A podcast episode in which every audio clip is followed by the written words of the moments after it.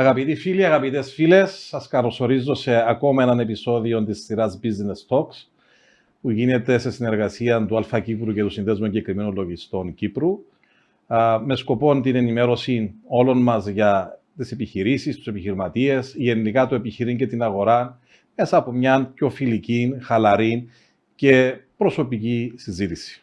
Σήμερα έχω τη χαρά να φιλοξενώ στο στούντιο τον αγαπητό φίλο Ντίνο Μιτσίδη, διευθύνων σύμβουλων της γνωστής εταιρείας Μιτσίδης Limited, μακάρονο βιομηχανίες, αλευροβιομηχανίες. Εν πάση περιπτώσει, μια επιχείρηση που μας ταΐζει εδώ και πάρα πολύ καιρό. Αγαπητέ Ντίνο, χαίρομαι που είσαι μαζί μου. Γεια σου κύριε μου, ευχαριστώ για την πρόσκληση.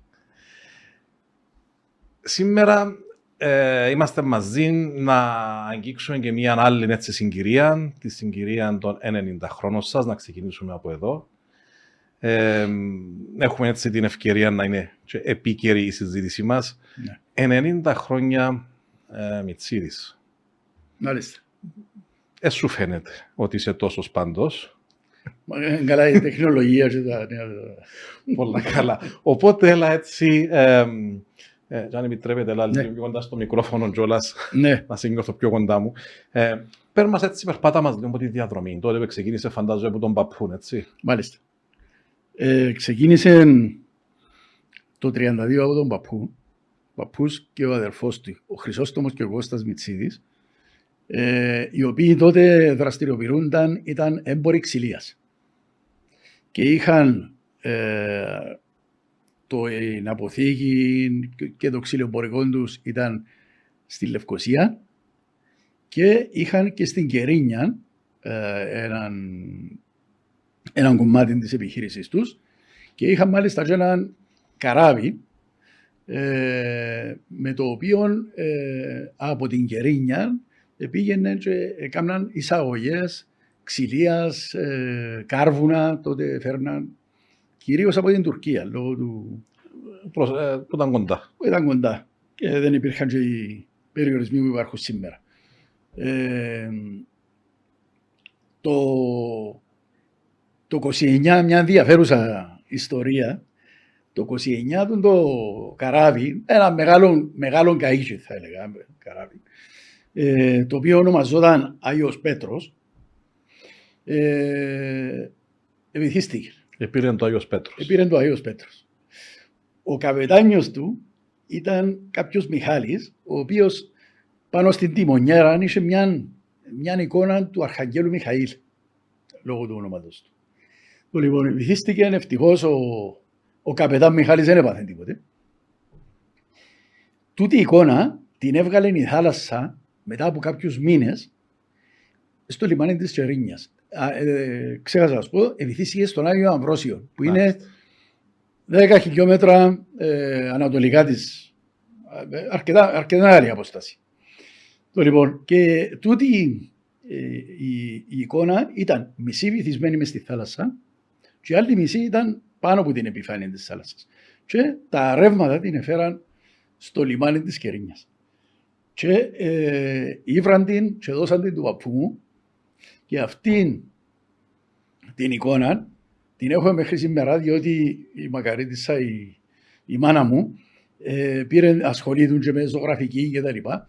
Έκαμε restoration Μάλιστα. και την έχουμε σήμερα και είναι τα δύο τρίτα βλέπεις την εικόνα ότι είναι φαγμένη από την αλμύρα και το άλλο έναν τρίτο είναι σχεδόν άφιχτη.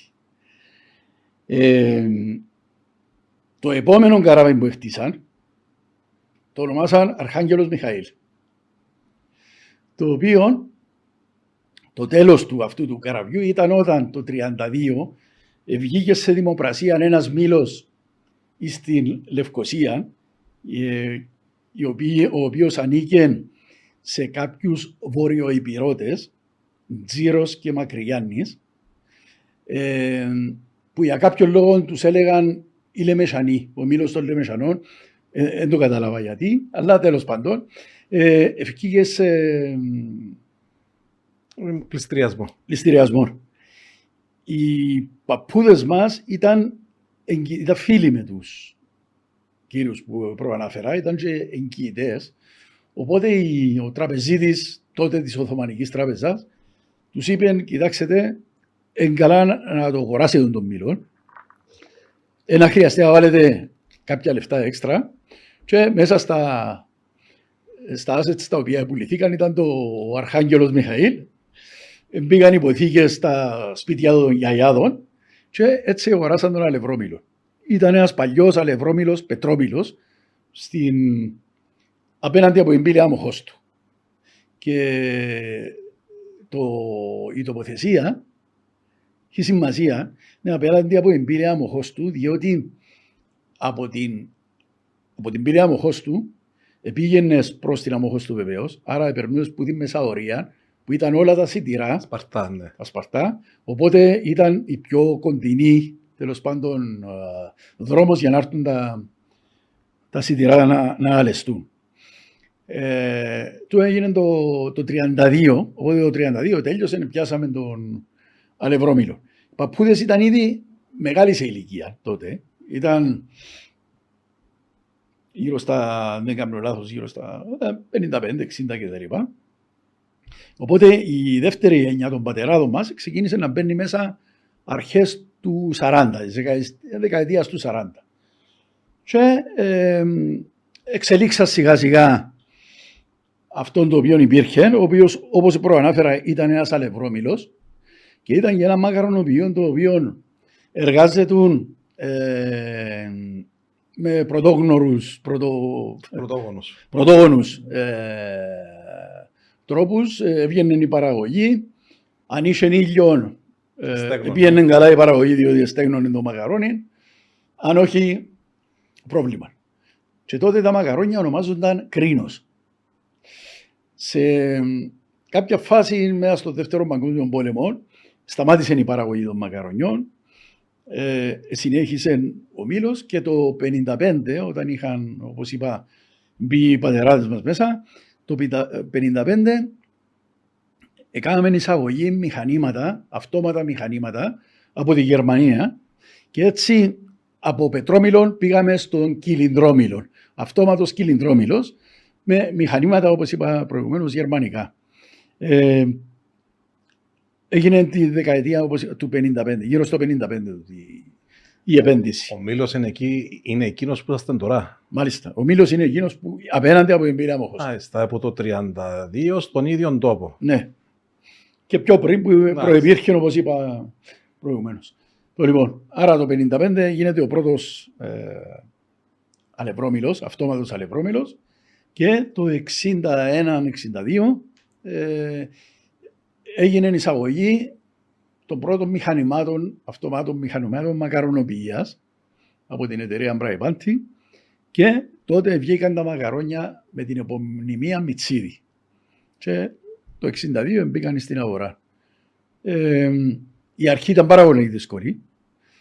Τα πρώτα δύο χρόνια ε, πραγματικά ε, δυσκολευτήκαμε να, να μπούμε στην αγορά, στο, να χτυπήσουμε τον ανταγωνισμό που υπήρχε τότε. Τούτο δεν έγινε σταδιακά. Και μέσα σε μια, το πολύ μια δεκαετία ε, καθιερώθηκε η, η μάρκα Μιτσίδη σαν πρώτη στην αγορά. Ε, το 1966 έγινε η πρώτη εξαγωγή. Είχα, είχαμε βγάλει τα μακαρόνια χωριάτικα τα οποία υπάρχουν και είναι στη μορφή που είναι μέχρι και σήμερα. Και έγινε η πρώτη εξαγωγή στην Αγγλία, θυμούμε, και υπήρχε και μια φωτογραφία που ε, φορτώνουμε έναν παλέτο. Τότε δεν υπήρχαν παλέτα βεβαίως, αλλά φορτώνουμε πάνω στο πλοίο για να φύγει η πρώτη εξαγωγή. Ε, επίσης, ε, κάτι άλλο το οποίο είχαμε κάνει ήταν από τους πρώτους που, ε, οι πατεράδες μας που έκαναν βιομηχανία για χωνάκια παγωτού. OK, okay, το δεν το ξέραμε. Ναι. Ναι. Ε, το πάμε στο 1970. Στο 1000 το 1970 έγινε μια καταστροφική πυρκαγιά το Σεπτέμβριο που καταστράφηκε εντελώς ο, ο Αλευρόμιλος.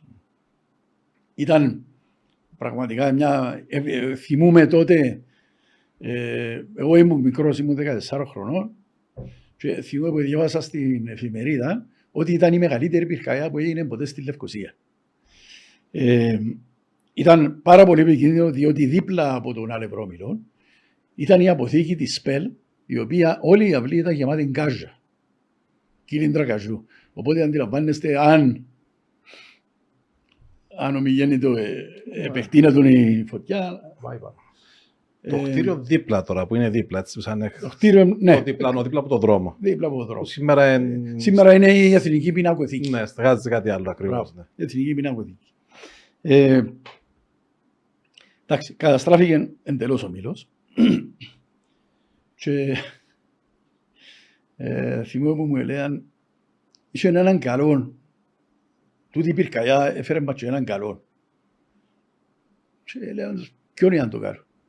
Ότι εκρούσαν και τα χωνάκια του παγωτού και γλιτώσαμε. ήταν, ήταν μια δουλειά η οποία ναι μεν και εμείς μικροί όντως άρεσκε μας και πάρα πολλά διότι η ωραία μυρωδιά, η φρέσκα του, του μπισκότου ας πούμε άρεσκε μας πολλά αλλά ήταν μια δουλειά η οποία είχε πάρα πολλές απώλειες και Οπότε ε, κάνετε υποχρεωτικά μια στο ΕΣΕΠΑΝΑ τοποθέτηση της εταιρείας. Ακριβώς.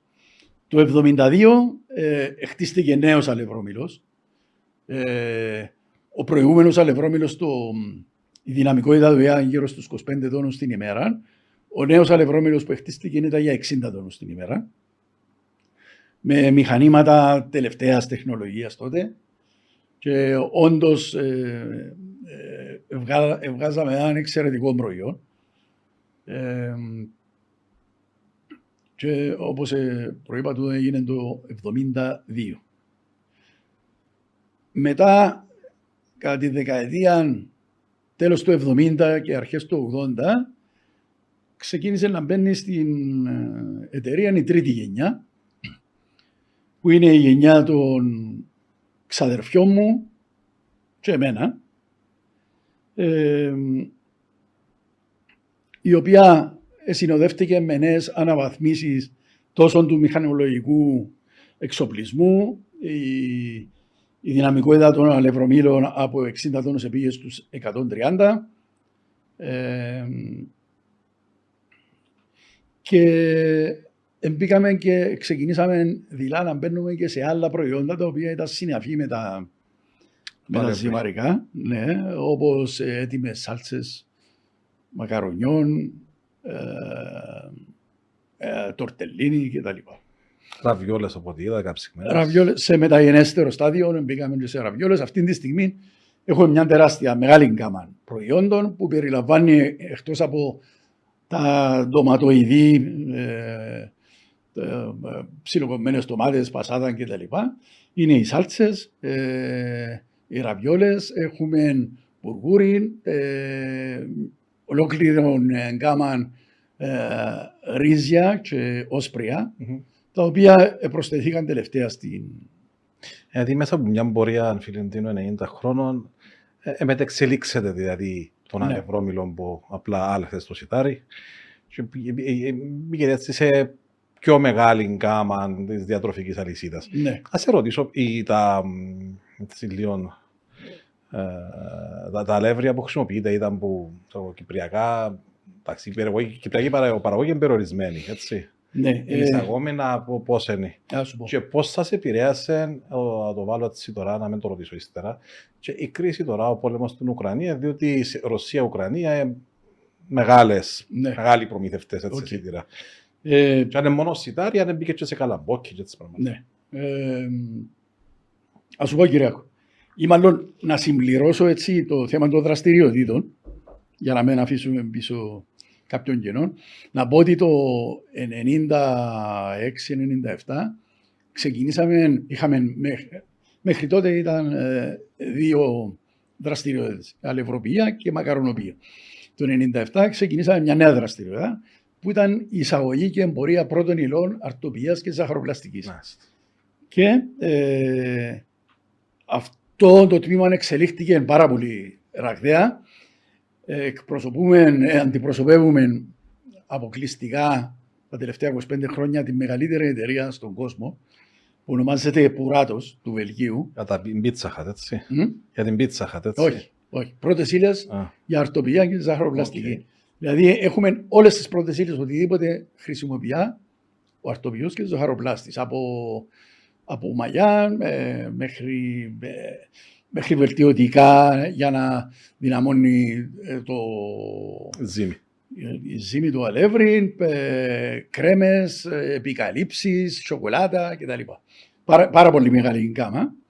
Και ε, πιο πρόσφατα ε, επεκταθήκαμε και σε πρώτες ύλες για παγωτά. Οπότε τώρα είναι αρτοποιία, ζαχαροπλαστεία και παγωτά. Έτσι, καλύψαμε πλήρως τη, Ναι, ναι, άνοιξε το πάρα πολλά. Ναι. τα, ε, τα activities μας. Ναι. Ε, στην ερώτηση σου για το σιτάρι, ε, να πω πριν το 1974, το σιτάρι μας ε, αγοράζαμε κυπριακό σιτάρι Μασα ορία. από τη Μεσαωρία. Γι' αυτό είναι και η στρατηγική τοποθέτηση, όπως είπες πριν, Ναι. του Μήλου. Ακριβώς. Μετά το 1974, όταν χάσαμε τη Μεσαωρία, η παραγωγή σιδηρών ε, μειώθηκε αρκετά. Με αποτέλεσμα σχεδόν το 80 με 90% των αναγκών μας να καλύπτονται από εισαγόμενα σιτηρά. Τα οποία ε, ε, γίνονταν για πολλά χρόνια μέσω της Επιτροπής Σιτηρών σε κάποιες ε, προκαθορισμένες τιμές αγοράς και μετά το 2004 που, που ελευθερωποιήθηκε η αγορά ε, ξεκινήσαμε κατευθείαν εισαγωγή των σιτηρών μας. Ε, εκεί να πω ότι τότε ε, αναγκαστήκαμε να δημιουργήσουμε δικούς μας χώρους φύλαξης και έχουμε χτίσει μεγάλα σιλό στην βιομηχανική του δαγιού ε, που μπορούμε να αποθηκεύουμε γύρω στις 20.000 τόνους σιτηρό. Ε, οπότε η, η απάντηση στην ερώτηση είναι δυστυχώς ε, εξαρτώμαστε από τα Η εισαγωγή. παραγωγή κυπριακή είναι περιορισμένη. Ναι. Ε, Ό,τι για το πει, που πούμε το- τόσο είναι ο τόπος, έτσι. Έτσι. Ε, η ρωσο-ουκρανική κρίση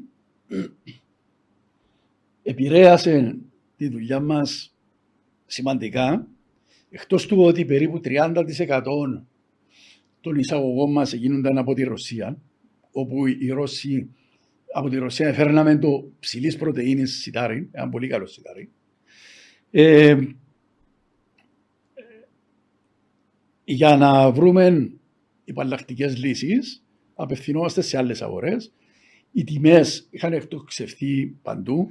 Έχω να σε ρωτήσω, ε, πώς έπιαν το κόστος εισαγωγής πρώτων υλών, μεταφορές, logistics, Μπράβο. containers. Ε, το, Απλά για να ετοιμάσω και τον καταναλωτή που να να αυξήσει το ε, ήδη, στο ήδη, ράφι. εμπήκαν, ήδη εμπήκαν αρκετές αυξήσει.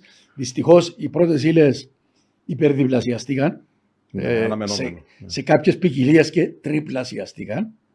Ε, ήταν ανθρωπίνως αδύνατος να απορροφήσουμε όλες αυτές τις αυξήσεις, παρόλο που προσπαθήσαμε ε, πραγματικά να, να, να ανατιμήσουμε τα προϊόντα μας στο, στο μικρότερο πιθανό ελάχιστο. ε, ναι, ελάχιστο ε, βαθμό. Εν τούτης, ε, δυστυχώς έπρεπε να προχωρήσουμε σε Και, αυτό. και το ενεργειακό κόστος επίσης, το οποίο και εκείνο προστίθεται, έτσι. Μπράβο. Ε, Επίσης, να πω ότι το κόστος της κιλοβατόρας από το 2020 μέχρι σήμερα είναι 2,5 φορές πιο ακριβό, Και μέσα σε χρόνια. ε. μέσα σε 2,5 χρόνια.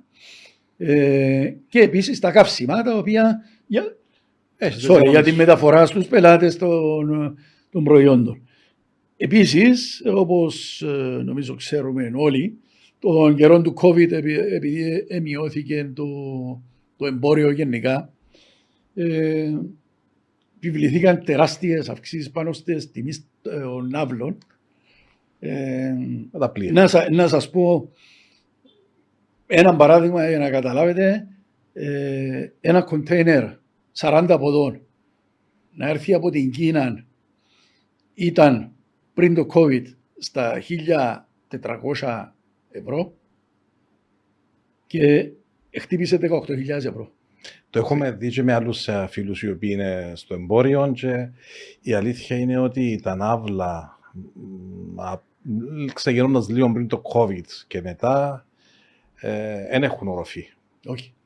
Ε, και τώρα με, το, με τον πόλεμο και την αύξηση των τιμών των, ε, των καυσίμων είναι ακόμα παραπάνω και πραγματικά διαρωτάσαι αν δεν μπορεί να εισάξεις, αξίζει τον κόπο για να, για να πουληθεί μετά, αλλά ναι. τι να κάνεις. Ε, δεν μπορείς, δεν έχεις, δυστυχώς δεν έχεις άλλη... Ναι. Είσαι στον τομέα της μεταποίησης, άρα να πρέπει να φέρεις την ύλη, την πρώτη ύλη, Έτσι. να την μεταποιήσεις. Και ε, πραγματικά τότε και με την ε, κρίση στην Ουκρανία, η πρώτη μας έννοια ήταν η, να υπάρχει επάρκεια σιτηρών.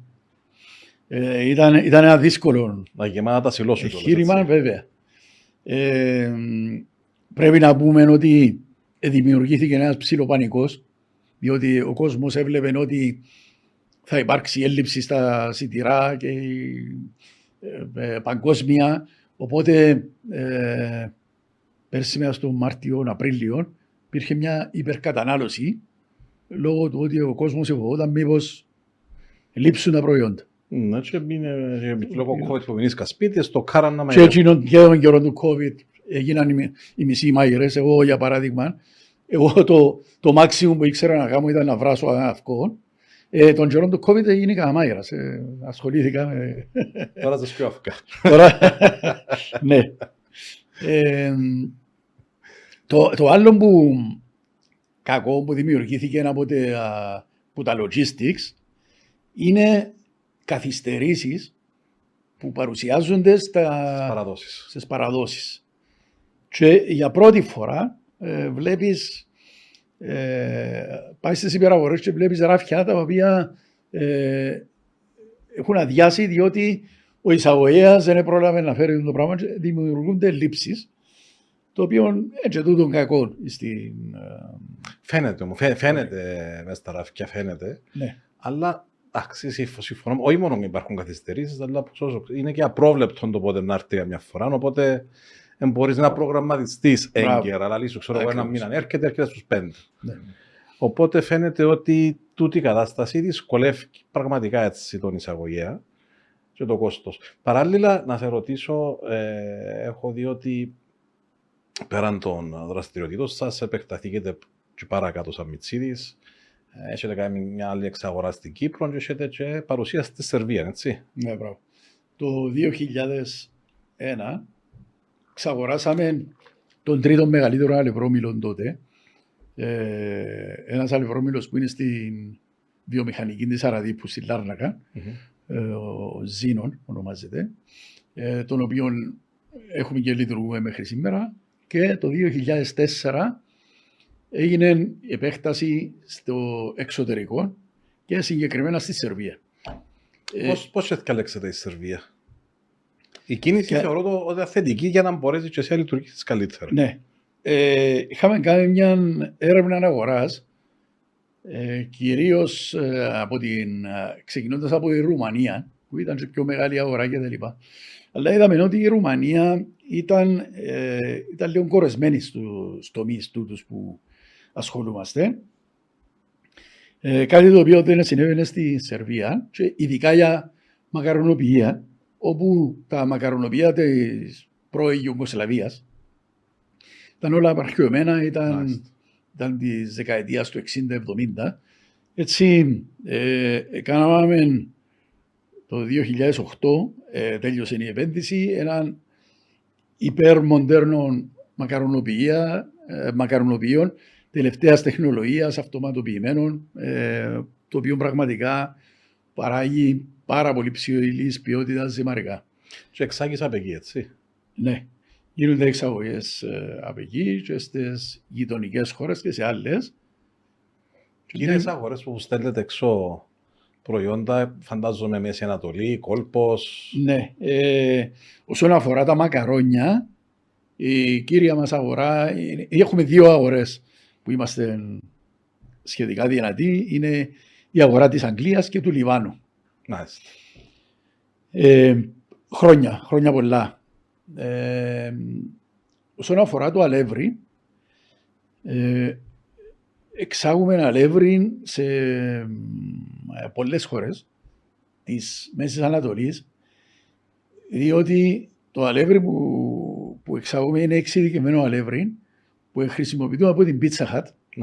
Και είχαμε γίνει εγκεκριμένος προμηθευτής της Pizza Hut. Και έτσι ε, προμηθεύαμε πάρα πολλές αγορές και προμηθεύουμε.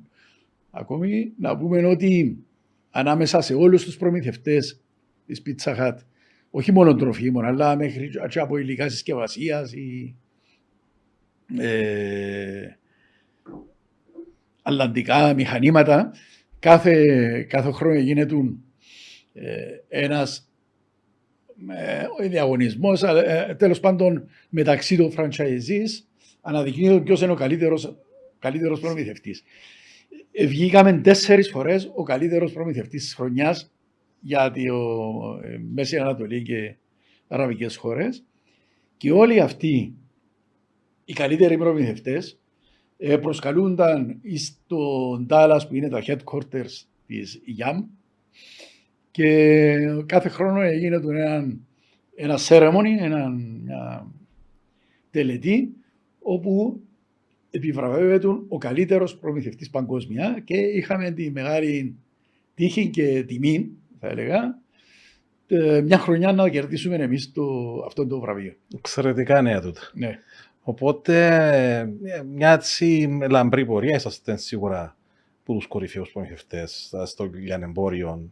Δεν νομίζω να έχει σπίτι που δεν έχει προϊόντα μητσίδης. Mm. Το ανταγωνισμό πώς το βλέπετε, ανταγωνιστικά ή συναδερφικά; Πώς το, πώς το δουλεύετε, διότι έχεις και μια άλλο καπέλο που ασχολείσαι με τον βιομηχανικό κόσμο μέσα από το ΚΕΒΕ, που για μένα βγάλεις το δικό σου καπέλο σαν βιομήχανο και βάλεις το καπέλο της βιομηχανίας. Έτσι ναι. Μεγάλο, ναι. ναι. Ε, συναδελφικά ανταγωνιστικά. Είμαστε σίγουρα συνάδελφοι, με όλους έχουμε πολύ καλές σχέσεις, αλλά ε, ο, ο ανταγωνισμός είναι τόσο οξύ ο ανταγωνισμός που δεν μπορείς να, να μεν ε, ακολουθήσεις και να προβείς και εσύ σε κάποιες ενέργειες για να μπορείς να προστατεύσεις και τα μερίδια αγοράς ναι. που έχεις. Έτσι, να βελτιώσεις και εσύ το δική σου γκάμα, τα δικά σου προϊόντα. Ακριβώς. Είδαμε επίσης ότι έχει και αρκετό το πω έτσι, ανταγωνισμό από το εξωτερικό. Είτε από ναι. ιταλικά είτε από ελληνικά κατά κύριο λόγο προϊόντα. Ναι. Ε, τούτον πώς το, πώς το αντιμετωπίζετε; Ε, πιστεύω ότι ε, από τη στιγμή που ποιοτικά όχι μόνο δεν υστερούμε, αλλά σε πολλές που τις μάρκες του υπερτερούμε, ε, το αντιμετωπίζουμε σαν ο, ο market leader, ο οποίος ε, η όλη του προσπάθεια είναι πάντοτε να προσφέρει την ποιότητα την οποία έχει μάθει τον καταναλωτή να αγοράζει και που είναι η πρώτη μας προτεραιότητα ε, και να προβαίνουμε σε κάποιες ενέργειες που σκοπό έχουν να προστατεύσουν την, επιχείρηση. την αγορά και την επιχείρηση. Ε, σεβόμαστε όλους τους ε, ανταγωνιστές, αλλά όπως είπα δεν έχουμε να φοβηθούμε από οποιοδήποτε.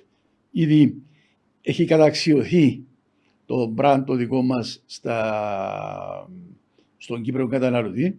Νομίζω η αναγνωρισιμότητα το μπραντ μας είναι πέραν του 98%.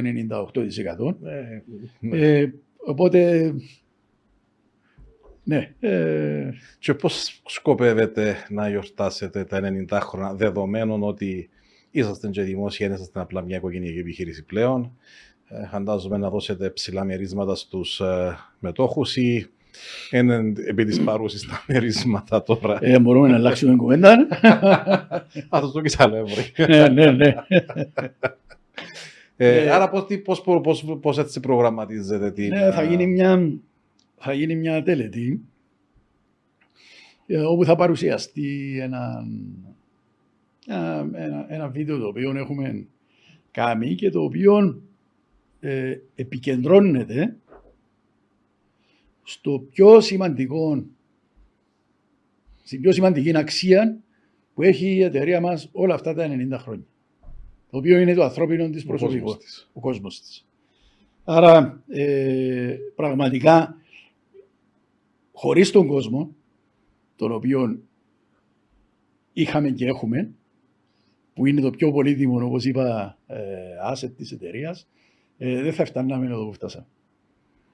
Σίγουρα, χωρίς προσωπικό, ότι η μηχανή μαθαίνει φέρε μέσα. Η, Χωρίς την αφοσίωση και την αγάπη του κόσμου στο τζο που έτσι κάνει. είναι και νομίζω υπήρχε ανέκαθεν και από τον καιρό των παππούδων και των πατεράδων μας και, και τώρα και μετά με τα, τα παιδιά μας υπάρχει μια πολλά πολλά φιλική ε, σχέση ανάμεσα σε προσωπικό και διεύθυνση ε, η οποία υπήρχε και συνεχίζεται και Τα πάρα γραφεία πολλά είναι σημαντικό. στο Δάλι, είναι στη ε, Λευκοσία. Ναι. Συγγνώμη. Τα γραφεία της εταιρείας είναι στο Τα Δάλι. γραφεία, ναι, τα κεντρικά, Είναι στην Πηλιαμοχωστού. όχι, τα κεντρικά γραφεία είναι στο, στο Δάλι, όπου είναι και το μακαρονοποιείο, κεντρικές αποθήκες και, και το, η, α- ε, πώς το λέμε, οι, οι διανομές, το κέντρο, κέντρο διανομών, από εκεί. Είναι πιο Ε, βολικό σίγουρα. Ναι, όπως επίσης έχουμε εκεί, έχουμε αγοράσει και έχουμε μεγαλώσει αρκετά τη, τη γη εκεί, όπου έχουμε εγκαταστήσει και τα σιλό που προανάφερα προηγουμένως για φύλαξη σιτηρών και υπάρχει χώρος μελλοντικά για να μεταφερθεί και να γίνει ένας νέος αλευρώμιλος. Ο αλευρώμιλος αυτή τη στιγμή είναι ο ιστορικός αλευρώμιλος που δουλεύει απέναντι από την πύλη Αμοχώστου, ο οποίος ε, θα σταματήσει μόνο να λειτουργεί όταν θα γίνει η Μεταγκατάσταση. επένδυση και μεταγκατάσταση στο... Άρα στο δηλαδή Δάλι. ε, να φάτε και το επίπεδο του φούτσαλ και να το κάνετε αλευρόμιλο. να. Ε, φάμε το ίδιο. Τώρα είπαμε τα λίγο έτσι για την επι- εταιρεία, το 90 χρόνια της παρουσίας, το τι προσφέρει στον καταναλωτή. Να δούμε και λίγο τον Τίνο, έτσι, να μας πει ο Τίνος λίγο τη διαδρομή του, πώς ξεκίνησε, ακαδημαϊκά, επαγγελματικά, ναι. ε, πώς περνάς την ώρα σου εκτός γραφείου, δηλαδή τα χόμπι σου. Φαντάζομαι ποδόσφαιρο θωρείς, κανέναν α, κρασάκι γύρω-γύρω νομίζω ότι ε, πίνετε το. Στις πληροφορίες. Ε. Ναι, ε, α, αυτόπτες, ε, πληρο... αυτόπτες πληροφορίες. Ε, έτσι λίγο να γνωρίσουμε και τον άνθρωπο πίσω από την ετικέτα Μάλιστα. Μιτσίδης. Ναι. Ε, γεννήθηκα το 56 εγώ. Ε, αποφύτησα από την Ακρόπολη, Γυμνάσιο Ακρόπολης. Είμαστε οι πρώτοι, οι πρώτοι απόφοιτοι ε, του Γυμνασίου Ακροπολέως. Σπούδασα στο Coventry Μηχανολογία. Ε, μ, και ξεκίνησα αμέσως μετά τις σπουδές μου, ήρθα πίσω, ξεκίνησα την... να εργάζομαι στην εταιρεία. Ε, τα πρώτα, τα πρώτα ένα-δύο χρόνια ε, ήμουν περισσότερο ασχολούμαι με τα τεχνικά θέματα της εταιρείας και σιγά σιγά ε, Στη και με τη διεύθυνση. βοήθεια των, των προηγούμενων των πατεράδων μας αλλά και των ξαδερφιών μου της τρίτης γενιάς ε, προχωρήσαμε στην διεύθυνση της εταιρείας. Ε, μέχρι σήμερα. Τώρα- Τώρα είμαι παντρεμένος. Έχουμε ε, δύο, δύο κόρες, οι οποίες είναι και αυτές παντρεμένες. Η μια μας κόρη η μικρή ζει στον Καναδά, στο Μοντρεάλ. Η Αλεξάνδρα. Η μεγάλη που είναι η Στεφανία ζει στη Λευκοσία και αναλάβει τη διεύθυνση πωλήσεων του μακαρονοποιού και μας ε, εδόρισε δύο υπέροχους εγγονούς. Άρα και μόνη στην ώρα σου κάνοντας τον παππούν, έτσι. Ναι, Κάπως. έτσι καταφέρνω τα πάρα πολλά, αλλά προσπαθώ. Εντάξει, Γι' αυτόν υπάρχουν και οι γιαγιάδες. ε. Έτσι. Ναι. ε, μ, εντάξει, χόμπι πώς χαλαρώνεις, ας πούμε, έτσι. Εκτός με την παρέα με καλούς φίλους, Ναι. ή, όπως ακούω, εν είδα, εν άκουσα και με ε, έτσι ωραία άσματα με Ναι, παρέα. ναι. Ετοιμάσαμε σου κάτι, είδαμε, αλλά ε, λόγω ατυχήματος δεν έφεραμε Ευτυχώς. κιθάρες, ναι. ναι, Ευτυχώς, επιφυλασσόμαστε. ευτυχώς. Επιφυλασσόμαστε. ναι, όπως είπες, εγώ χαλαρώνω με φίλους, με το, με το ποτό μας και σίγουρα όταν, όταν γίνονται εξόδοι που, ε, όπου υπάρχει και μουσική, είμαι ακόμη πιο, πιο κοντά στο στοιχείο μου. Πιο άνετος. Λατρεύω τη μουσική, λατρεύω τη μουσική. Μπορεί να ακούω για ώρες. Ε, Έχεις προτίμηση σε είδος. Ε, κυρίως ελληνική μουσική. Ε,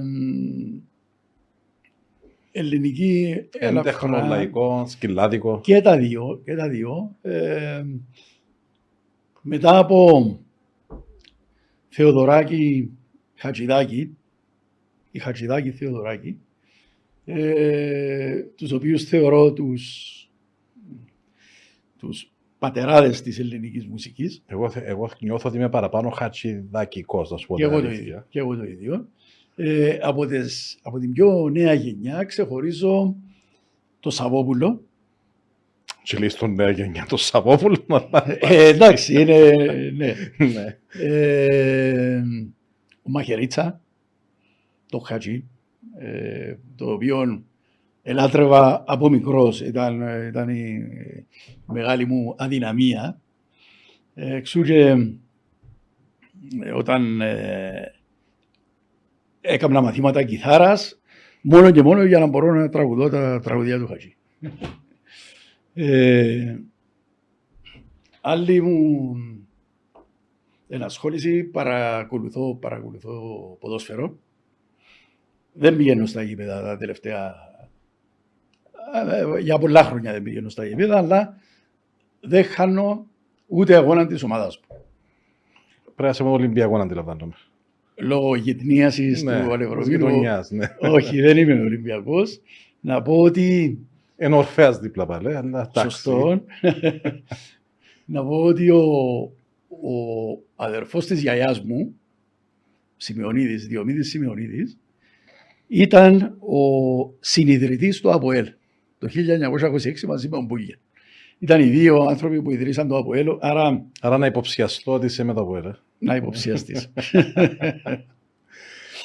με το Και με ΑΠΟΕΛ. νέο προπονητή τώρα, να δούμε τι θα γίνει. Τώρα να δούμε. Ναι. Ναι. Μάθαμε να αλλάσουμε προπονητές. Πάντως, Ναι. νομίζω ότι είναι, είναι εξαιρετικός ο νέος προπονητής που Και στην ομόνια που ήταν, έκανε να καλή έρθει. δουλειά. και στο Ερυθρό Αστέρα που τον παρακολουθήσαμε και λόγω της, των συχνών μεταβάσεων μας στη Σερβία. Έτυχε, πήγαμε, είδαμε και κάποια, κάποιους αγώνες του Ερυθρού Αστέρα. Είναι ένας καλός Το προπονητής. Μαρακανά. Ναι. Ε, Γενικά ποδόσφαιρο βλέπεις, ενώ εκτός που το από ενώ Ναι. εγγλέζικο, ελληνικό. εγγλέζικο, κυρίως εγγλέζικο βλέπω. Και παρόλο που η ομάδα μου ε, στη δεύτερη κατηγορία εδώ και πάρα πολλά χρόνια. Φαντάζομαι και Coventry που λέεις. Όχι, Queen's Park Rangers. Α, Είσαι ακόμα πιο παραδοσιακός. ναι, ναι, ναι. Η QPR. Ε, Εμείς μάθαμε την τελειώνω τότε όταν έπαιζαν ο Ray Wilkins στο- στη QPR. ναι, Πριν 20-25-30 ε, πόσα και πιο χρόνια. παλιά ο Ναι. Τέρι Τόμας, ο Τζέρι, πώς το λέμε, ο Τζέρι Φράνσις. Ε, και μια και μιλούμε για ποδόσφαιρο, ε, εκόντεψε η ομόνια να κάνει το θαύμα ρε. χτες και κρίμα που δεν τα κατάφερε. Και οι τρεις θα έλεγα. Είδα, είδα, Ναι. είδα την ομόνια δεν το προλαβά το δω, αλλά είδα το πρώτο χρόνο της ΑΕΚ εγώ έψες και το δεύτερο του Απόλλωνα. Ήταν κρίμα ο Απόλλωνας που έχασε Βέβαια. στο 85 πότε το φάει. Η ΑΕΚ στάθηκε πάρα πολύ καλά σε μια έδρα που έκαυκε. Και η ομόνια εξαιρετικά κόντρα σε. Εντάξει, νομίζω έχασε και 100 ευκαιρίες. παίζει Αλλά δεν ρόλο. έχει σημασία. Η σημασία έχει είναι ότι στάθηκε πάρα, πάρα πολύ καλά και ήταν κρίμα. Ναι, ναι. Ήταν κρίμα που δεν καταφέρει εχθές στην Κύπρος να πιάσεις κάποιο βαθμό. Ελπίζουμε στους παραληπτικούς. Ναι. Το θαύμα είναι πάντα είναι εκεί για να γίνεται. Ελπίδα πεθαίνει τελευταία. Ναι. ε, ε, οπότε εντάξει. ε, το άλλο που θέλω να σας ρωτήσω είναι ασχολείσαι όπως είπαμε και πριν ε, και με τα κοινά, με το επι, επιμελητήριο, είσαι εκ των ε, κορυφαίων στελεχών εκεί στο ΚΕΔΕ, εκ των αντιπροέδρων, προέδρων. Τι, ε, ε, ε, Πώς βλέπετε την οικονομία γενικά; Εντάξει, είπαμε τα της εταιρείας, τις δυσκολίες, το παζάρι, την αγορά τα της οικονομίας. Βλέπεις να πάμε σε Ε. ανάκαμψη, να είμαστε σε πίεση- σε πίεση ακόμα. Κοίταξε, Και τι εξακολου- νομίζεις πρέπει να γίνει Ναι. σαν βιομήχανο, σαν άνθρωπος του παζαρκού παραπάνω. Ε, τα κύρια προβλήματα νομίζω της οικονομίας πέραν του, του κόστους των πρώτων υλών το οποίο είναι σε όλους τους τομείς είτε τούτα είναι πρώτες ύλες μεταποιήσιμες είτε είναι έτοιμα προϊόντα είτε αυτό που ονομάζουμε τα υλικά συσκευασίας, τα οποία Μάλιστα. είναι κάτι το οποίο δεν ανέφερα προηγουμένως, αλλά έχουν τριπλασιαστεί, τετραπλασιαστεί οι τιμές. Το οποίο ξεχάνουμε κιόλας. Ξεχάνουμε τα. Και ε, τεράστιες καθυστερήσεις στις παραδόσεις. Λόγω της πρώτης ύλης που πρέπει και αυτοί να αγοράσουν και, ε, που υπήρχε μια δυσκολία. Ε, πέραν αυτών είναι βέβαια το, όπως είπαμε, το κόστος του ηλεκτρικού ρεύματος, το οποίο αυτά έφεραν δυστυχώς ανατιμήσεις, πληθωρισμό στην, στην οικονομία και ε, έτσι κάτι το οποίο είναι ανησυχητικό είναι ότι η αγοραστική δύναμη του, του κόσμου ε, επηρεάζεται αρνητικά. Ε, με έναν πληθωρισμό στο 9%. Ακριβώς. Και με μια παγίωση ίσω στι απολαυές του, ε, δεδομένων ότι. Έτσι, έτσι το purchasing power, όπως το λέμε στα γαλλικά, ε, θα επηρεάζεται. Ναι. Οπότε, ε, πιθανόν τούτο να. Ε, όχι, πιθανόν σίγουρα θα επηρεάσει και η κατανάλωση. Όπως Μπορεί να μείνει. Οπότε υπάρχουν είναι challenging times ahead και η αύξηση των επιτοκίων που έρχεται βασικά για να χτυπήσει τον πληθωρισμό, αντιλαμβάνεσαι ότι χτυπά και ζώο που είναι ε, χρεωμένος για να μπορέσει να λειτουργήσει μια, μια επιχείρηση. Άρα τα, ίσως τα, ξέρω, τα βέλη έρχονται από πολλές πάντες. Ε, και ε, όντως θα νομίζω θα περάσουμε έτσι μια δύσκολη διετία, τριετία μπροστά μας Βλέπεις το τσικάτο. Ε, ότι εκτιμήσεις ελπίζω, που ναι. η κυβέρνηση μιλούν για το 23, αλλά εσύ παίρνεις το λίγο πιο μακριά. Νομίζω ότι. Εντάξει, Ε, σίγουρα ε, και. ε, θέλω να είμαι, α- switch ναι, on θέλω να off. είμαι απεσιόδοξος, αλλά δεν νομίζω ότι θα, μπορούς, θα μπορέσουμε μέσα σε ένα χρόνο να επανέλθουμε εκεί που θα έπρεπε να ήταν τόσο Όχι, εύκολα. δεν έρχεσαι, δεν έρχεσαι.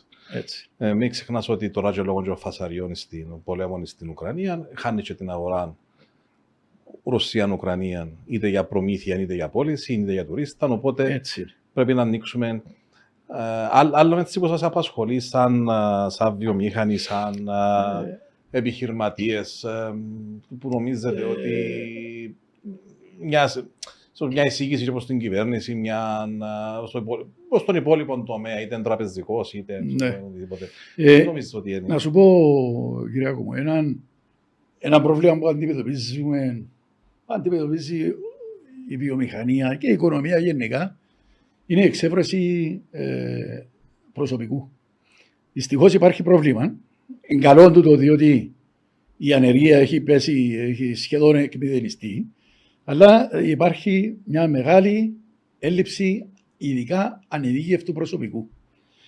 Ε, αυτό που θα πρέπει να γίνει για να εξυπηρετηθούν οι, οι ανάγκες, σίγουρα πρέπει να γίνουμε πιο ευέλικτοι πάνω στο θέμα των, Να επιτρέψουμε ένα αλλοδαπός το- να έρθει. ναι, ναι, των αδειών ε, για, για να έρχονται οι αλλοδαποί να καλύψουν τις θέσεις οι οποίες ε, χρειάζονται.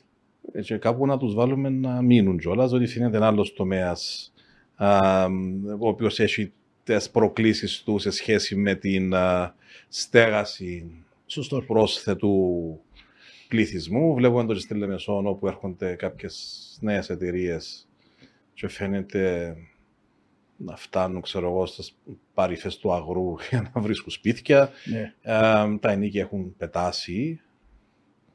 Εντάξει, στη Λευκοσία είμαστε πιο συγκρατημένα ακόμα, αλλά δεν έχουμε και πάλι τόσες πολλές, ε, τόση πολλή προσφορά σε ακίνητα για να Έτσι. εγκατασταθεί Ναι, ναι. τούτο το, το, το κόσμος, το οποίος παρεμπιπτόντως θα μας αυξήσει τον πραγματικό πληθυσμό, θα βοηθήσει και τούτο στην κατανάλωση, θα βοηθήσει και στη φορολόγηση, ε, κυκλοφορία της χρήματος, οικονομική δραστηριότητα. Έτσι. Ό, όλα αυτά που λες έχουν μεγάλη σημασία, Κυριακό. Σαν, ε, σαν βιομηχανία, ένα από τα, τις προκλήσεις, νομίζω πως έχουν όλες οι, οι κύριες βιομηχανίες, είναι και το θέμα της, α, μ, ε, τη- τη- της βιώσιμης ανάπτυξης που λέμε ή της διαχείρισης ε, είτε ενέργειας είτε και μ, ε, ξέρω, εγώ, ε, ανακύκλωσης, επαναχρησιμοποίησης. Εσείς σαν, σαν, σαν, βιο, σαν εργοστάσιο, σαν βιομηχανία, φαντάζομαι ότι παίρνετε εσείς τα μέτρα σας για να έχετε έτσι μια α, μ, α, αχειριστείτε ας πούμε και τα θέματα τούτα της ε, όπως είπα, Ναι. της κυκλικής οικονομίας μεν, αλλά Ναι, και ναι. του, το, το, της διαχείρισης αποβλήτων, α, byproducts, α, έχετε, ας πούμε, ε, φαντάζομαι, συγκεκριμένη πολιτική πρακτική που ακολουθάτε. Ναι, διότι Ναι. ένα, ένα θέμα το οποίο ε, είναι πάρα πολύ επικαιρό και επίσης, όντας δημόσια εταιρεία, εμπίπτεται κάτω από τον έννοια των εταιρε- εταιρεών δημοσίου συμφέροντος, όπου θα πρέπει σύντομα να τροποποιήσετε και τον τρόπο που ετοιμάζετε οικονομικές καταστάσεις. Θα κάνει πάρα πολύ χαρά ο οικονο- οικονομικός σας διευθυντής.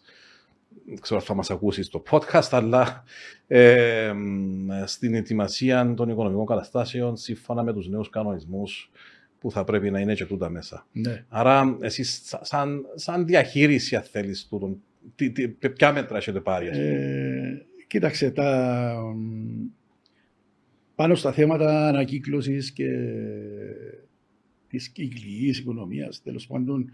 Της ε, πράσινης σ- οικονομίας, Της όπως πράσινης οικονομίας, η οποία δεν είμαι βεβαίως υπό τις νέες συνθήκες που δημιουργούνται παγκόσμια, αν όντως θα είναι τόσο ε, ευνοϊκή για, το, ε, για, το, για την οικονομία όσο αν δεν υπήρχαν τούτες οι προκλήσεις.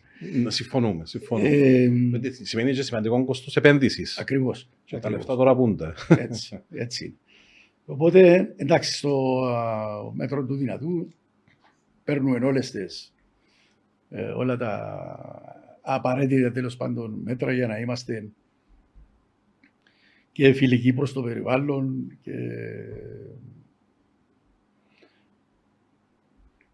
και για, για να συ- συνάδουμε τέλος πάντων με τις αρχές της πράσινης οικονομίας και Ναι, είναι ένα τομέα ο Μάλιστα. οποίος συνεχίζει να υπάρχει έτσι μεγάλη ευαισθησία. Ευ- Ναι. Έρχεται και το α, σχέα, το πλάνο, το, το ταμείο της, α, από την Ευρωπαϊκή Ένωση, α, το Resilience and Recovery Fund, το RRF που λέμε, το, Μμμ. ε, της ανάπτυξης αθεκτικότητας, ε, το οποίο περιλαμβάνει μια σειρά από τέτοια μέτρα μέσα. Ναι. Ε, Να δούμε πώς θα εφαρμοστούν στην πράξη από το... ε, κυρίως από τον επιχειρηματικό κόσμο. Ναι. Ε, ελπίζουμε ότι και οι νομοθεσίες οι οποίες μπαίνουν κάτω θα βοηθήσουν τον επιχειρηματικό κόσμο να μπορέσουν αυτά τα, αυτά τα, τα ποσά τα οποία προσφέρονται να χρησιμοποιηθούν με σωστόν τρόπο. Ε, Στην πορεία σου τόσα χρόνια σαν, α, και σαν φοιτητής και μετά σαν νεαρός στη- α, στο, α, στο κλαρίν που λέμε στην επιχείρηση, είχες έτσι κά, ε, κάποιους σαν πρότυπο, σαν ας πούμε, ε, που θεωρείς σαν εντάλματα, πέραν του παππού που α, δημιούργησε τα πόλη, έτσι. ναι. Ε, ε, μ, θα- ή έχεις κάτι, ξέρω εγώ, κάτι που χρησιμοποιάς σαν έναν μότο, σαν έναν έτσι, σλόγαν το οποίο σε συνοδεύει. Ε, τι είναι που κράτησε ας πούμε, στη διαδρομή σου και το έχεις σαν, ας το πούμε Ναι. έτσι, πίσω από το μυαλό σου σαν ε, απόφθεγμα ή σαν ναι. τρόπο ζωής, λειτουργίας, σκέψης. Ε, θα πω κάτι το οποίο ε, άκουσα πολλές φορές από τον πατέρα μου ε, που είναι μια, έναν κυπριακή ο, απόφθεγμα ότι παρά να βγει το όνομα σου καλύτερα να βγει το μάτι σου. Πρέπει αυτό το όνομα το οποίο φέρουμε να το προστατεύσουμε με κάθε δυνατόν τρόπο ε, και το, ο τρόπος είναι να είσαι ε, ευθύς με τους συνεργάτες, τους συνανθρώπους σου, να, να κρατάς τις υποσχέσεις τις οποίες δίνεται και να ξέρουν ότι ο λόγος του ανθρώπου πρέπει να είναι έγγραφο. ναι, προλάβες με για τον λόγο του ανθρώπου, αλλά ναι, ε, έχεις απόλυτο δίκαιο. έτσι. Σαν, αμ, και σαν, σαν εταιρεία, έτσι, κλείσαμε την πρώτη ενδετία, πάμε για την επόμενη. Ποια είναι τα κύρια σας έτσι, στόχοι, οράματα για την επόμενη μέρα; Ε, διότι ήδη άνοιξες, σημα, ανοίξετε σημαντικά ε, το τι, τι εργάζεστε, τι, τι μεταποιείτε, Ναι. τι εισάγετε, διανέμετε. Ποια, ποια, ποια είναι η στόχη σας για το άμεσο μέλλον, να μην πω ύστερα από 50 χρόνια πάλι; Εντάξει, στόχοι μας είναι, ε, σίγουρα μέσα στους στόχους είναι να συνεχίσει η, η επέκταση η οποία ε, γίνεται τα τελευταία χρόνια, ε, ίσως και σε κάποιους ε, νέους τομείς. Και ε, κυρίως να μπορέσουμε να διαφυλάξουμε τις αξίες που έχουμε χτίσει όλα αυτά τα χρόνια όσον αφορά το, το όνομα και την ε, παρουσία της εταιρείας μας μέσα στην αγορά. Ε, είμαι βέβαιος ότι και η, η, η επόμενη γενιά θα εργαστεί ε, συλλογικά με βάση αυτούς τους στόχους.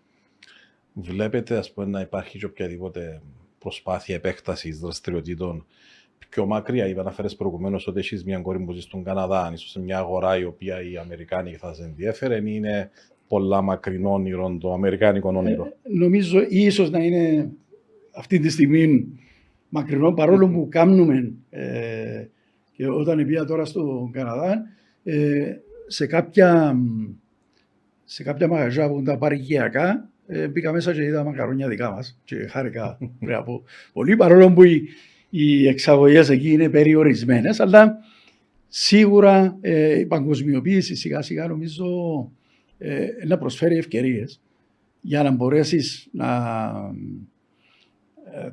ε, να μπεις to penetrate, τέλος πάντων να, μέσα σε, σε νέες αγορές. Ναι, ε, ε, ε, ε, χρήσιμο. Εμείς που δική μα στην πλευρά σας συνδεσμολογιστών συμμετέχουμε και στο έναν σύνδεσμο του ΚΕΔΕ για το Κυπροκαναδικό. Mm. Και είμαστε σε κάποιες επαφές μαζί με την πρεσβεία στην Αθήνα. Οπότε ε, στη Λευκοσία είναι απλά το, το representation office. Ναι. Ε, η αντιπροσωπεία. Προσπαθούμε να βρούμε τρόπο να ενισχύσουμε με τη συγκεκριμένη χώρα τις σχέσεις, την εμπορική δραστηριότητα, ε, τη συμφωνία αποφυγή διπλή φορολογίας επίσης, για να βρούμε τρόπο να βοηθηθεί και το επιχειρήν σε παραπάνω ε, συνεργασία με τέτοιες χώρες. Ναι. αντιλαμβάνεσαι άλλα τα μεγέθη, άλλη αγορά, άλλη όγκη. Το ίδιο γίνεται και με την. Ε, προσπαθούμε να το και με την Αμερικάνικη ε, πρεσβεία εδώ, για να ακριβώς ανοίξουν παραπάνω διαδρόμοι. Ε, εμπορικής ε, συνεργασίας που νομίζω ότι οι τελευταίες καταστάσεις σε πολιτικό επίπεδο δείχνουν να το ευνοούν. Ναι. Ε, Γεγονός τούτο. Ε, Γεγονός και, και πολιτικά το γεγονός ότι έχουμε φτάσει πιο κοντά με του mm. ε, δυνάμει νομίζω μπορεί να ανοίξουν ε, νέες ευκαιρίες. Ε, κάτι το οποίο ε, πιστεύω ότι ε, υπάρχει μεγάλη προοπτική για το μέλλον ε, είναι η Αφρικανική αγορά. Η Αφρική είναι μια αγορά η οποία θα εξελιχθεί πάρα πολύ με πολλούς, πολύ γοργούς ρυθμούς νομίζω και στα είδη τα οποία ασχολούμαστε ε, υπάρχει νομίζω έτσι μια καλή, μια καλή προοπτική. Άρα, μακάρι, δεν φαίνεται ότι την Αφρική την προσεγγίζουν εδώ και χρόνια οι Κινέζοι, την προσεγγίζουν τελευταίως Ευρωπαίοι. Εντάξει, οι Ευρωπαίοι ναι. κατήχαν πολλές Αφρικανικές ε, χώρες που πριν. Και φαίνεται ότι οι ποσαχάριες χώρες είναι το πρώτο, έτσι, πρώτο πλάνο για να, για να προσεγγιστούν. Μακάρι. Ναι, έτσι. Μακάρι και μακάρι έτσι να, να δημιουργηθεί και μια καλύτερη σχέση. Ναι. Ε, έτσι πάμε έτσι σιγά σιγά προς το κλείσιμο μας και σαν άνθρωπος που φαντάζομαι για τα μαλλιά σου άσπρα στη δουλειά που τα λεύρια. Ναι, που τα λεύρια, ναι. ε, τι θα εισηγήσει, δεν συμβούλευες, να το πω έτσι, με πιο νεαρούς επιχειρηματίες ή θέλουν να ξεκινήσουν μια επιχειρήση σήμερα, όχι κατά ανάγκη να, στον τομέα το δικό σας, αλλά γενικά ένας νεαρός που έχει έναν όραμα, έχει μια όρεξη, μια φιλοδοξία, ε, πώς θα συμβουλεύετε έναν, έναν νεοφυήν επιχειρηματία να ξεκινήσει και τι εντζέου πρέπει να έχει σαν χαρακτηριστικά ναι. για να αντέξει σε ένα δύσκολο μπαζάρι, έτσι; Σίγουρα. Ε, κοίταξε, η, να, εμένα η συμβουλή μου είναι αυτό με το οποίο θα ασχοληθεί. Πρέπει να μπει βαθιά, να, να, να κατέχει το αντικείμενο του σε βάθος ε, και σήμερα νομίζω υπάρχουν τρόποι να, ε, να μπεις και να.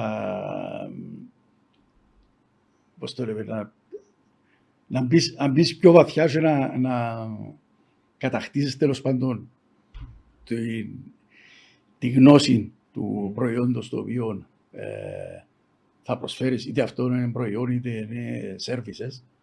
Αλλά ε, γενικά, επειδή πάντα μιλούμε και πιο ανθρώπινα, ε, η συμβουλή μου, ό,τι κάνουν, είναι να είναι πάντα ευθύς με τους, με τους συνανθρώπους, τους συνεργάτες τους, τίμοι και ειλικρινείς.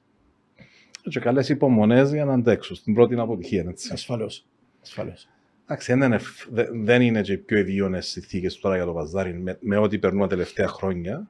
Όχι. Ε, αλλά από την άλλη, μέσα από δυσκολίες φτιάχνουν οι ευκαιρίες, φτιάχνουν εδώ που μπορεί να ξεχωρίσει ο καθένας. Ακριβώς. Και με την τεχνολογία τώρα δημιουργούνται και νέες, ε, νέοι τομείς. Ε, βλέπουμε τώρα όλα τα startups τα οποία ε, μπαίνουν στην αγορά. Υπάρχουν, υπάρχουν κίνητρα και, και επενδύσεις που μπορούν να βοηθήσουν αυτές τις ε, νέες εταιρείες. Οπότε... Και την τεχνολογία εσείς πώς την έχετε εισάξει στη δική σας τη βιομηχανική παραγωγή; Ναι. Δηλαδή, μπαίνει το σιτάρι που είναι μια και φτιάχνει μακαρόνι που την άλλη, να πούμε. Ε, περίπου. ε, ναι, ναι, είναι πλήρως αυτοπατοποιημένα τα, τα εργοστάσια. Ε, Όντως, όπως το είπες, ε, αν δει κάποιος τη γραμμή παραγωγής, ας πούμε, μπαίνει η, η πρώτη ύλη. Μιλώ για το μακαρόνι που είναι το σιμιγδάλι, το οποίο πάρε προέρχεται από άλεση σιταριού και στην άλεση του σιταριού σήμερα η τεχνολογία δεν χρειάζεται δηλαδή θα, θα αγγίξει χέρι πάνω στο, στην διαδικασία ε, θα μπει το σιμιγδάλι να, να ζυμωθεί, θα γίνει αποξήραση, κοπή και τα λοιπά και θα βγει το προϊόν έτοιμο, συσκευασμένο μέσα σε κυβότια πάνω σε πάλετς.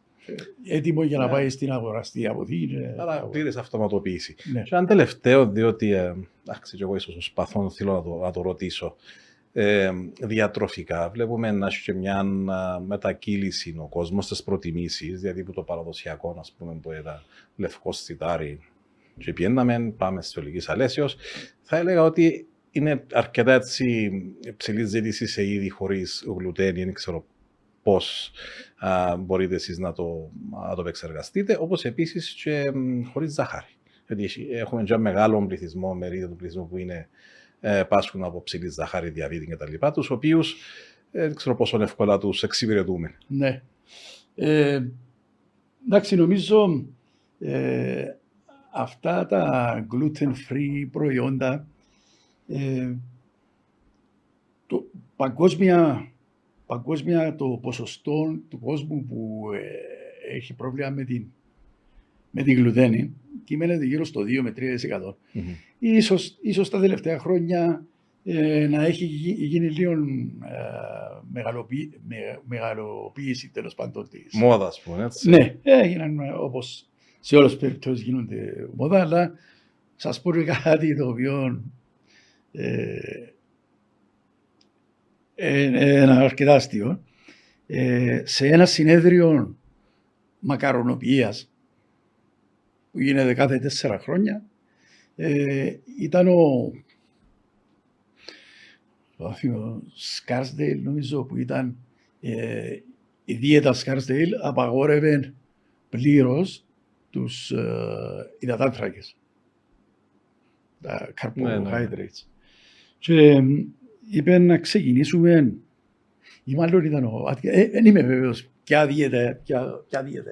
Οποιαδήποτε τέλος πάντων απαγόρευε τους υδατάνθρακες. Μπράβο. Και το, ε, ξεκινήσει το συνέδριο, έδωσαν μας όλους από ένα βέλος και μπήκαμε μέσα σε μια αίθουσα που είχε έναν dartboard και ήταν η φάτσα του τύπου και πάνω.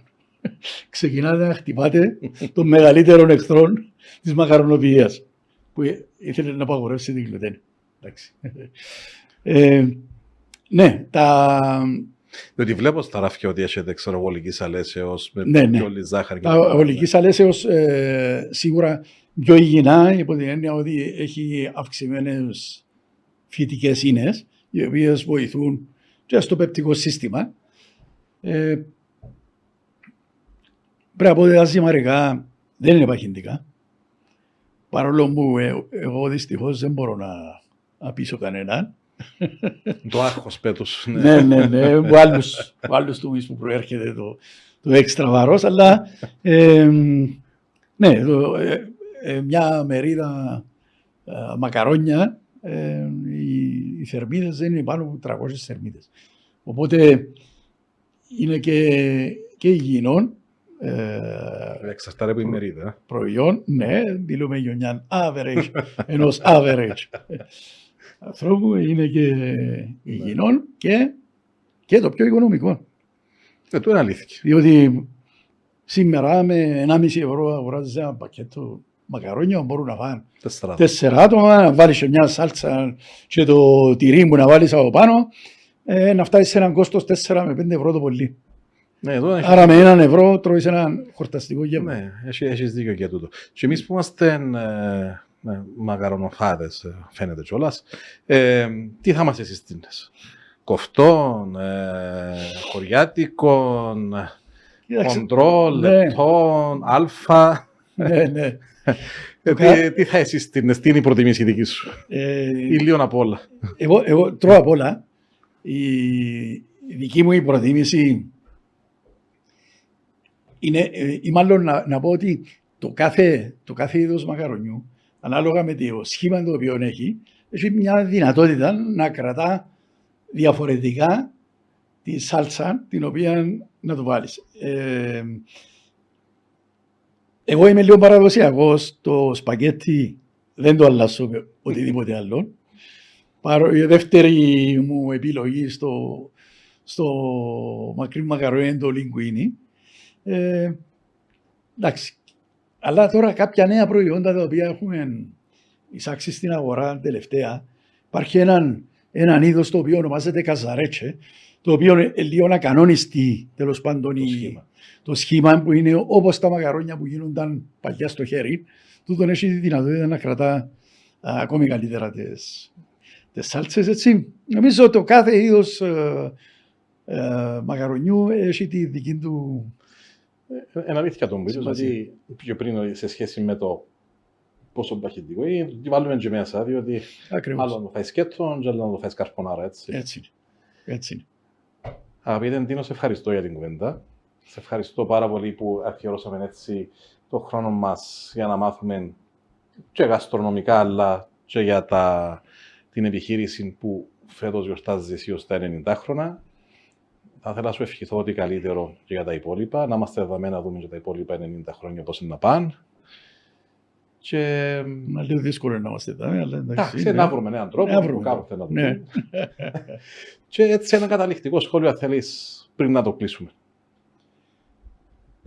Εγώ, ε, κύριε Άκου, θα ήθελα να σε ευχαριστήσω για την, για την πρόσκληση και την ευκαιρία ε, που μου έδωσες να έχουμε μαζί του την χαλαρή την, τη συζήτηση. Ε, πώς να το κλείσουμε, να το κλείσουμε πάντα να είμαστε χαμογελαστοί και αισιόδοξοι. Εξαιρετική. Εξαιρετική ο κλείσιμος, εξαιρετικός επίλογος.